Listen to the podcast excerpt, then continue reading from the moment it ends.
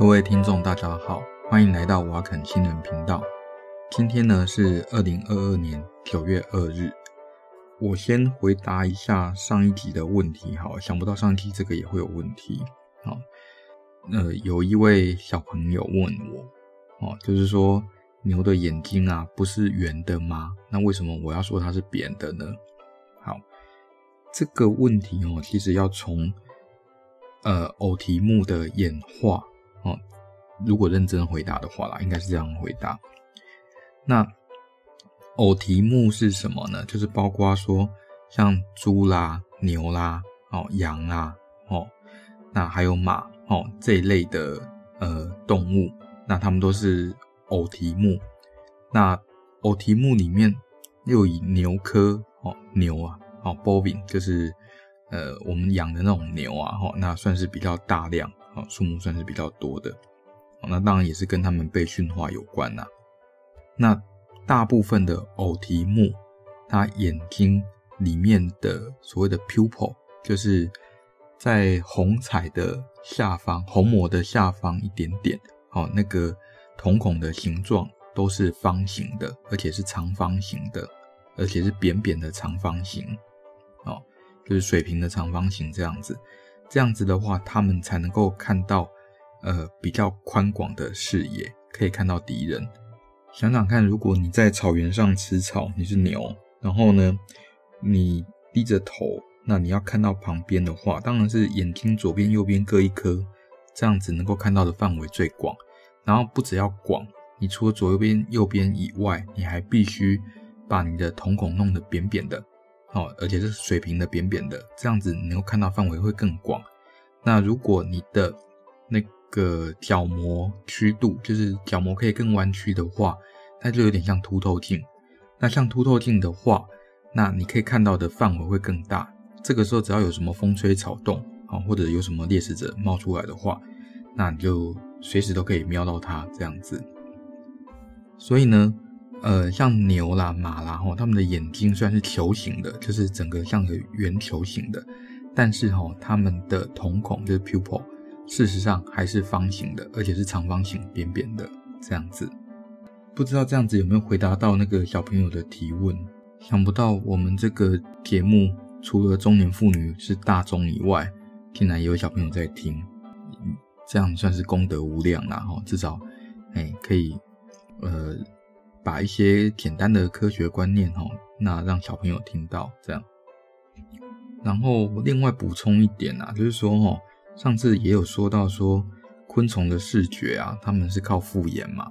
那复眼的成像，你就会想象成就是，呃，像在看马赛克的图画一样。所以哦，它没有办法靠视觉辨识出，呃，像人类这种精细的长相或者人类的表情。所以你对着虫笑，你对着虫哭，吼，那虫子也是不可能认得你的啦。哦，所以说，而且再加上说，吼。因为复眼没有办法对焦，那如果没有办法对焦的话，它事实上大概就只能看到一个光影，它没有办法看得非常的清楚。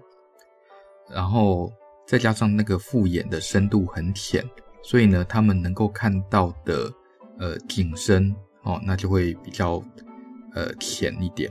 也就是说，对，举个例子来说，像蚂蚁吧，蚂蚁事实上是看不到人类的，因为人类对它来说太高了。哦，那么高的地方，第一个他看不清楚，第二个他就算看到了，那也是一格一格的啊，马赛克被马赛克过的巨人这样子。所以呢，呃，就算你把蚂蚁或虫子弄伤了，也不用怕它哈、哦、认得你的长相，然后找你报复哦，不用担心，因为它没办法认得你的长相。好，然后呃，今天的主题哈、哦、是。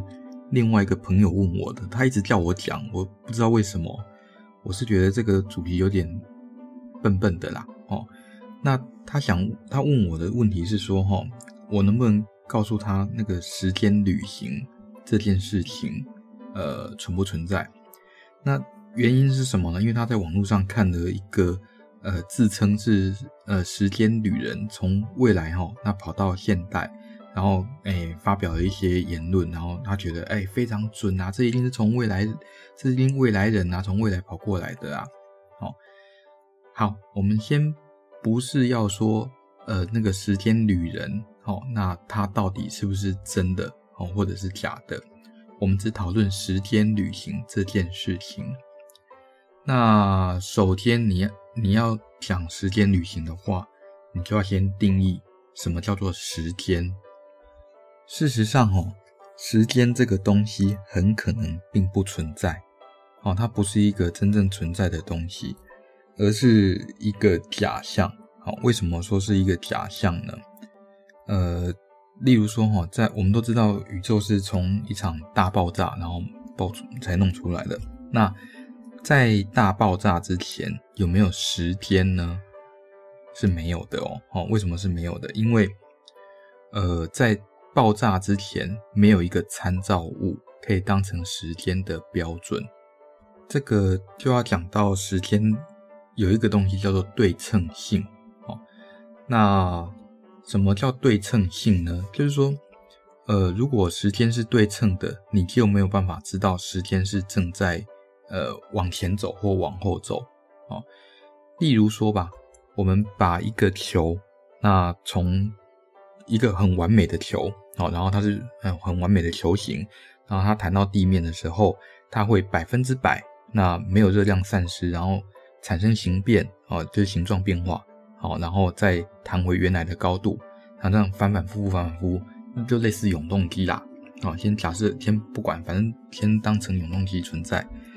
那所以在这个状况下，你假设录影，你会发现一件事，哎，不管你这个片子啊，正着放，倒着放。那个球就是上上下下，上上下下，好，而且它的时间完全用掉的是一样的，好，那所以你搞不清楚这个球，你这个影片它是正着放还是倒着放。如果这个状况下，那这个时候我们就说这是一种对称性的时间。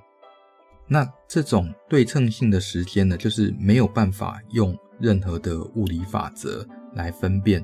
时间是在正流哦，或者是在逆流啊。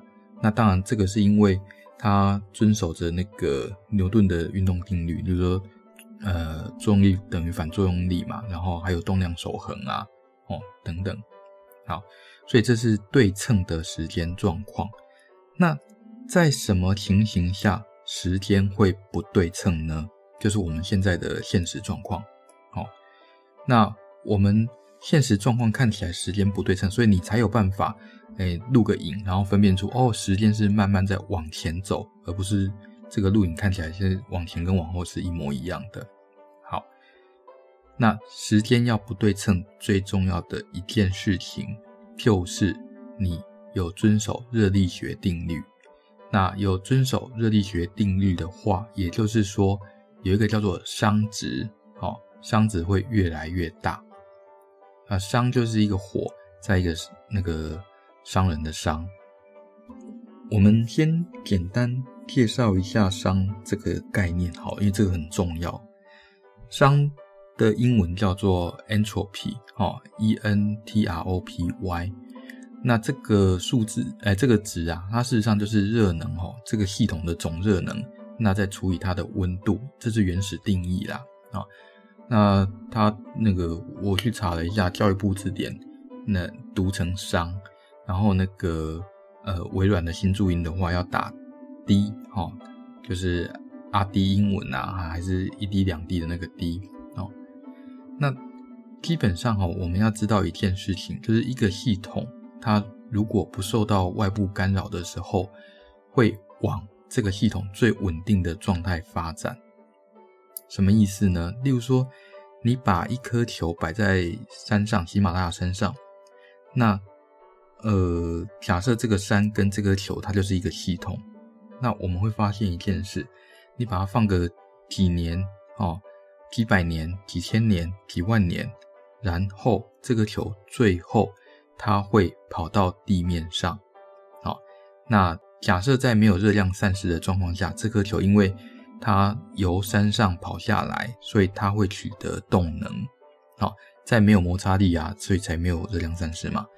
然后呢，它的位能就会减少。位能就是它位置的能量嘛。好，嗯，这个好吧，因为有小朋友在听，可能还是要解释一下。所谓的位能啊，就是说，如果哎你把一颗球放在桌上，好，然后另外一颗球放在呃天花板，好，那请问这两颗球在没有空气阻力的状况下丢到地上，哎，在自由落体的状况下放到地上，谁的速度会比较快呢？那这答案当然是天花板。好为什么？因为有一个东西叫重力加速度啦。好，我们不要学那个呃没有尝试的那个记者，他们会说重力再加上速度，这是太蠢了。哦，所以所谓的重力加速度指的就是说，哈，这个速度每秒钟会增加多少，或者每一个单位的时间它会增加多少。好，那为什么会有这个重力加速度？当然就是因为你本来。那个就是地球啦，哈，就是地球跟你摆在天花板的这颗球互相吸引，互相吸引的结果造成说，呃，有一个拉力把它往下拉，然后我们就会发现一件事，在天花板的这颗球掉到地上，它的速度会比较快。那为什么它会比较快？原因就是因为它本来在天花板的能量就比较高，所以呢，它掉到地上的时候。这个在天花板的能量转变成可以移动的能量，那这个本来在天花板的能量，我们叫做位能。然后这个掉到地面上以后，它在那边跑来跑去、动来动去的那个能量，这个我们叫做动能。这感觉好像国中理化教室这样。那回到我们刚刚的那个熵值，那熵值这个东西啊，事实上是十九世纪的时候提出来的。它是哈一种对整个系统它的混乱的一个测量啊，那当然它有它的公式，它的公式跟那个波兹曼常数呃有一点关系。那因为哈它是波兹曼常数在乘以哦那个系统中它所有的那个状态微观状态，例如分子的状态的数目的那个 natural log 就是自然对数值。那因为自然对数，如果嗯学过对数的话就知道呃 log。它的值永远是正数，只要自然数的话，它永远是正数。那既然它永远是正数的话，那也就是说，这个数字只会增加，不会减少。也就是说，商这个呃意思就是只会增加。啊，什么意思呢？就是热力学的那个第二定律。热力学第二定律是什么？就是所有的系统随着时间的经过，它都只会往。最大乱度、最低位能来进行，所以呢，如果你的房间啊随着时间经过，那越来越乱的话，哦，不用怀疑，你就是完全遵守热力学第二定律而已，啊，因为越来越乱嘛，这样。热力学的另外一个定律就是说，哈，呃，能量守恒啊，跟它的转换定律，就是说能量啊，它不可能被创造，也不可能被消灭啊，但是。这个能量它可以从这种形态转成另外一种形态，例如说从电能转成热能，哦，所以你就有电暖气嘛，哦，然后在能量转换过程啊，这个能量的总那个总量绝对是不变的，所以呢，假设没有热能的消耗，你这个球那从天花板掉到地面，那么所有的位能都会变成动能。而不会有热能。那如果有一些，例如说摩擦力、空气阻力的话，那这个球在掉到地面的过程中，它会少掉这个位能，它会少掉热能，然后呢，剩下的能量才会变成动能。这个就是热力学第一定律。然后，热力学的另外一个定律就是，呃，热量的传递啊，呃，就是能量的传递，它是有方向性的啦。就是我们帮物体做的功哦，它可以。转成热，但是而且那个功哦，做的那个功啊，转成热，它是不可逆的过程。然后在自然的状态下，那热啊，只能永远从热的地方那传到冷的地方。哦，所以这个基本上就是呃热力学第二定律。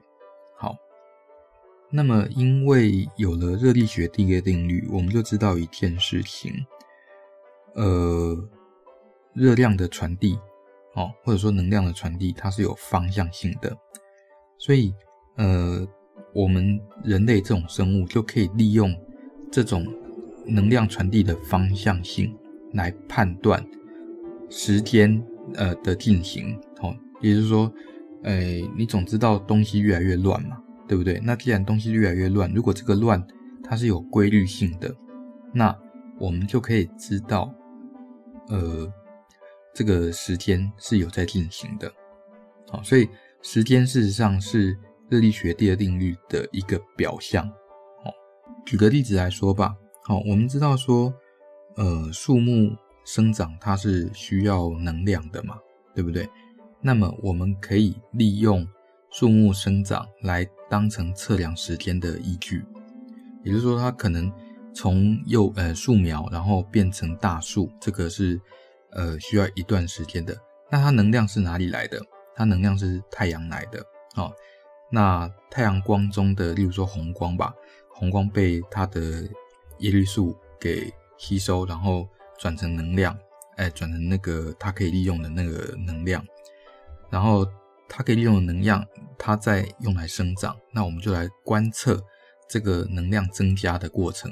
应该说，能量转换的过程，它这个树把太阳能转成这个树木本身的蛋白质的这个过程，那我们就可以利用这个东西来测量时间。好，那回到主题了哈，那主题就是说，那我们如果呃要怎么知道时间旅人这件事情存不存在？